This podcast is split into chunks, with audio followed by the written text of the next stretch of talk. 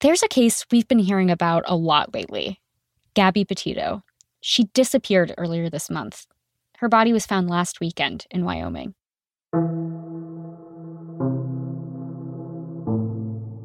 Every true crime story has the opportunity to be about something bigger, to be about a bigger issue. Connie Walker is a journalist and the host of a true crime podcast. And for her, this story is also about the women of color who disappear and are never mentioned in the news. Meanwhile, Gabby's name has been everywhere on TV, in newspapers. Our resident TikTok expert, Dave Jorgenson, says it's been impossible to miss the case on social media. It seemed like everyone was hearing about it, especially on TikTok. And that makes me feel really sad. As an Indigenous woman, it makes me feel sad. It makes me question, you know, how are our stories valued in the media? How are our lives valued in media and in society? So many others have also gone missing Black, brown, and trans people. And in the same state where Gabby was found, hundreds of Indigenous women. Why don't we know their names? From the newsroom of the Washington Post, this is Post Reports. I'm Emma Talkoff. It's Friday, September 24th.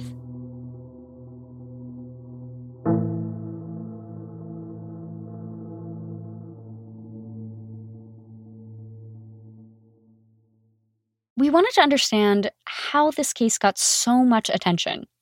So we talked to two people who have followed this story from very different angles. First, Dave Jorgenson, then investigative reporter Connie Walker.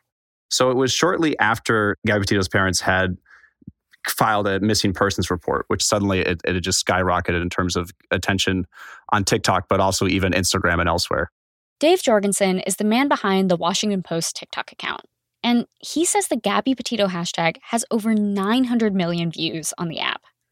There are all these theories floating around about how she died. But here's what we actually know Gabby and her fiance, Brian Laundrie, left New York this summer for a cross country van trip. And they had been sharing various videos and pictures on YouTube and Instagram throughout this. Since we left New York, I've only set up my hammock once. and now we're all the way in Utah, and luckily enough, I was able to set up my hammock in one of these trees. And we're kind of like in the desert. Very few trees. in early September, Brian returned home without Gabby. Gabby's parents filed a missing persons report on September 11th. Ten days later, a body was discovered in Grand Teton National Park. It was Gabby. The coroner ruled her death a homicide. Brian Laundrie was last seen September 14th.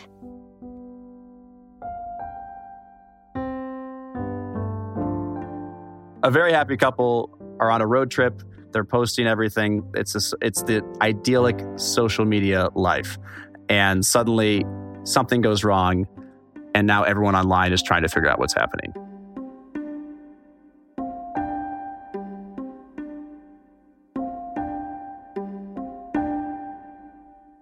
And like, I'm not really on TikTok. What do these videos look like? Like, what are people posting about her?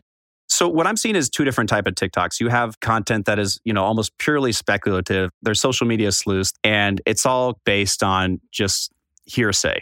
But the other type of TikToks that I'm seeing are more information based and or fact based, and they're just timelines of what's happened so far. Uh, and that was actually the first TikToks I started to see on the app was the here's what's happening explainers. Can we listen to a few of those TikToks about the Petito case? Are there any that you can highlight? Sure. Police are looking for 22 year old Gabby Petito. She disappeared while traveling in a van cross country with her fiance Brian Laundrie. She's been missing since late August. Wow, I was really surprised by how much the this person's in their voiceover is clearly striking a very like straight newscaster tone. Yeah, this is the 2021 version of cable news for a, a lot of people on TikTok because they're getting a summary and this is 53 seconds and this came out as people were just kind of becoming aware of the case. And as you can see visually, it's almost entirely just Instagram photos and YouTube footage from their road trip. Wow, that is super interesting. Okay, let's see another one.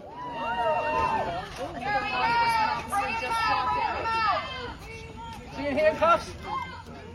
Wow. Okay. So this is like a crowd of people outside of Brian Laundrie's house. Yes. And there's a caption that they've put on there cop going to car to get second evidence back. They're showing a couple of police officers walking outside of just like someone's house, someone's lawn. So it's obvious from this that a lot of people, TikTokers, just regular people, have like shown up to the house mm-hmm. to to film this and try to capture it and be a part of it. Yeah, and I'm pretty sure this particular one, which is either the first or second TikTok you see if you search the hashtag Gabby Petito, it is I'm almost certain from a user that's not necessarily a popular TikToker. This is just sort of someone that posted this and it took off. So she has 2 million likes on this. the hashtag has over 900 million views on TikTok as of an hour ago, and, and it's going up quickly. I'd love to hear one more. This next one is is more in line with what you see a lot on TikToks. They use the green screen effect on their phone. They have a screenshot of something behind them, maybe several things that intercut throughout, and they're just talking about it, pointing at it, basically beginning to draw a conclusion about what is on the screen behind them. So, I, like many people, have been very invested in the Gabby Petito case. Um, and I found this tweet on Twitter, which I thought was really interesting, and I just wanted to make a TikTok about it so maybe it would get even more traction. Um, this is, you know, as things were really, again, ramping up where people were becoming more and more aware, but especially on TikTok, people that were, you know, social media sleuthing, where they were looking at Gabby Petito's Instagram page and coming up with a lot of theories. So, as you can see in this picture, her blonde is pretty much right on the root. Um, and that was posted August 25th. So even if there were no pictures um, before that showing that she does have roots, I find it highly unlikely that this entire road trip she went to a salon. Look at her roots in this picture. They're brown. They are brown. Um, and this was taken on July 26th. So something's not adding up right. And it falls in that bucket of true crime, YouTube, and TikTok, where it's not unlike when they investigated something that happened 20 years ago, but this is in real time. So it's a little bit, it's just, it's, it's a little dangerous uh, in terms of information, but also it's just, it's the first time I remember ever seeing some kind of thing happening in real time and the sort of reaction that people have to really old crimes happening on TikTok. Yeah, I wanted to ask, like, what kind? How how has true crime sort of popped up before on TikTok? Has this been sort of a theme before, or is this the first time you're really seeing it take off? So again, it's not something I normally am like fed or looking for, but I've certainly been down that area before, where it's very much like that last one, where you have people just on the green screen function putting some kind of screenshots behind them and just walking you through a case, and then often kind of giving you the potential outcomes or the, why it's unsolved. So it's certainly something that's exists before. And it, you could say the sort of infrastructure was in place for this to happen when this became a national incident. So, what does all of this, like the explosion of all these videos and their massive popularity, say to you about TikTok as a platform? Like any platform, but especially on TikTok, there's a, there's a sort of double edged sword or double standard, even where it's a good thing that you have everyone trying to help and provide evidence, but you also, of course, have all this other stuff that's not really helpful and, potentially spreading misinformation. And then a lot of people have brought up too that, you know, in the same area in Wyoming, there's been over 700 cases of, of missing indigenous people that have gone unsolved. And you see that on TikTok too, where people are bringing this up and they're going, Gabby Petito and her family are mourning. We're not trying to take away from that, but we would like to bring up that it's interesting that these cases don't get the same kind of coverage or, or, or leverage or on a place like TikTok.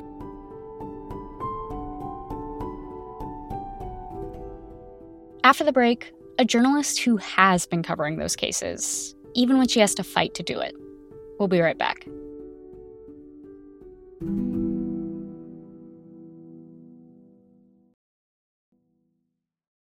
I saw the headline about the area where she went missing and where she was found. That there are hundreds of Indigenous women and girls who have gone missing from that area as well. That's Connie Walker. For over a decade, she's been reporting on disappearances of Indigenous women. Between 2011 and 2020, more than 700 Indigenous women went missing in the same state where Gabby Petito's body was found. That's according to a report from the University of Wyoming. Many of those women are still unaccounted for. I think that the thing about Gabby's case is is that you see this kind of coverage, you see this kind of attention and resources being focused on her case. But the reality is that people like Gabby are not the ones who are, are disproportionately affected by violence, that Indigenous women face incredible rates of violence in this country and they get a fraction of the attention.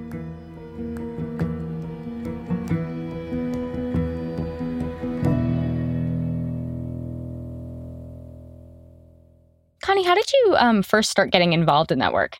I mean, I've been a journalist for over 20 years, and I've always been interested in reporting on stories about Indigenous communities. But the reality was that for most of my career, for many, many years, there wasn't very much interest or appetite in hearing stories from our communities. But this issue of violence against Indigenous women and girls is something that you know I, have been aware of my whole life like you know it's part of my lived experience as an indigenous woman and part of so many indigenous women's experiences and the first story that I ever heard of a missing or murdered Indigenous woman was when I was in high school, and and a woman named Pamela George was killed in rural Saskatchewan, which is where I grew up and where I was from.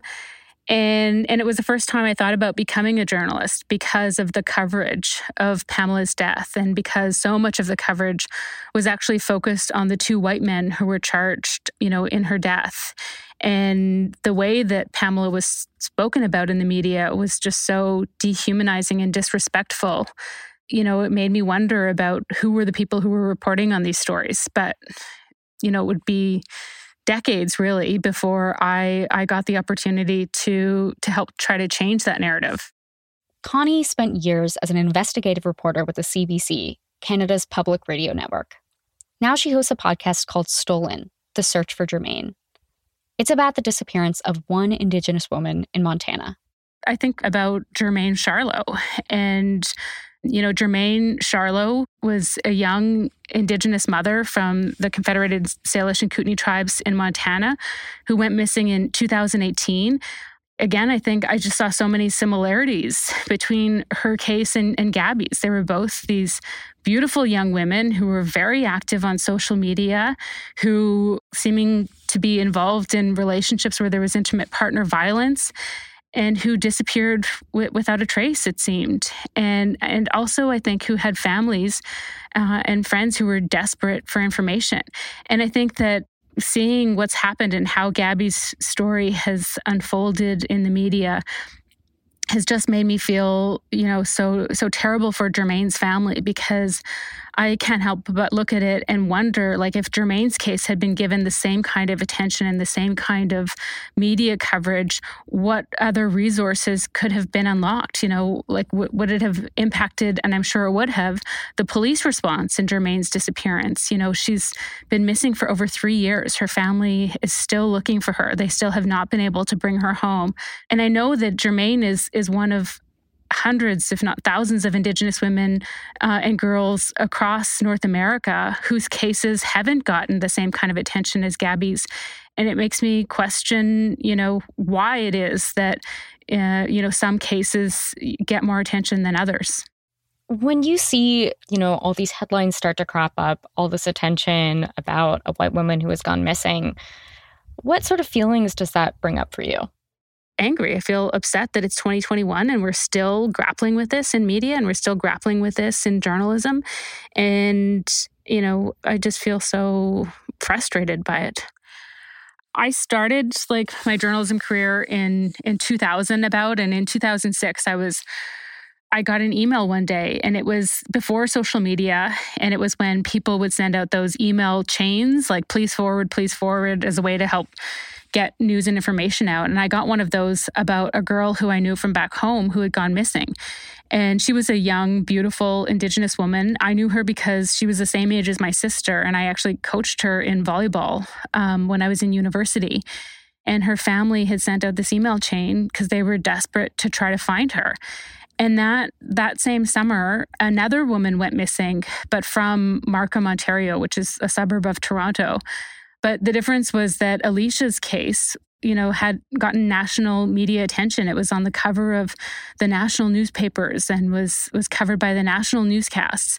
And Amber, who was a young Indigenous woman from Saskatchewan, barely got any local news coverage.